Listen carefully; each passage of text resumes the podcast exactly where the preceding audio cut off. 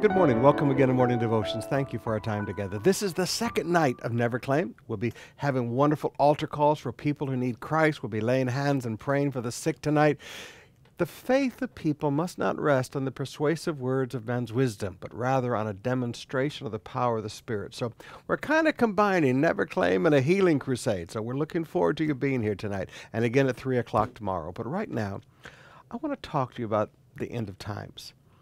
In Matthew 24, beginning with verse 3, as he sat on the Mount of Olives, the disciples came to him privately, saying, Tell us when all these things will be, and what will be the signs of your coming and of the end of the age. And Jesus answered them, See that no one leads you astray. Now, that's his first warning. He said, Listen, when we want to talk about the end times, he said, See that no one leads you astray. And then you need to go through your Bible and circle all the times it says many in this next passage. He said, Many, verse 5, will come in my name saying, I'm in the Christ, and will lead many astray. You get down to verse 10 Many will fall away and betray one another and hate one another. And many false prophets will arise and lead many astray. And because of lawlessness will be increased, the love of many will be will grow cold. Now notice, there's this huge falling away at the end times, a huge falling away. Huge religious deception, huge influx of false prophets leading many astray sin and, and things causing the love of many to grow cold. So there's this huge falling away.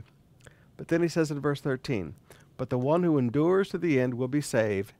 And, I circle that word and because it's connecting. The gospel of this kingdom will be proclaimed throughout the whole world as a testimony to all nations. And then the end will come. Now, I love that all the wars, all the nations rising against nations, all the false prophets, all the, the false Christs, all of the sin abounding and causing the love of many to grow cold, all of this horrible stuff happened. But then Jesus says, But I want you to remember something. Until this gospel is preached throughout the whole earth, the end will not come. In other words, none of this ugly stuff, none of this falling away, None of this nation rising against nation, none of this effect of false prophets is going to stop the advance of the gospel. Now, we live in a day like this today where there's so much of this going on. And some Christians, you really get discouraged. I would challenge you. These are the greatest days of evangelism we have ever had. It's time for the Church of Jesus Christ to rise up and begin to get the go back into the Great Commission. Skip this invite people to church stuff and get the go back into the Great Commission. My heart has been so challenged and so stirred ever since I was in Ghana. And I saw this great move of God across Africa with all of the Muslim problems and all of the poverty and everything they're going through honestly, if you were to ask me where I think the Christianity, the center and the heartbeat of Christianity is right now, I would tell you it's in Africa. But that doesn't excuse me. I'm going to start going with the gospel like I've never gone before.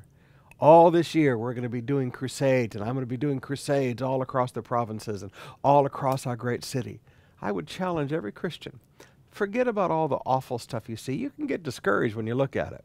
But just remember, Jesus said, it doesn't slow down the spread of the gospel.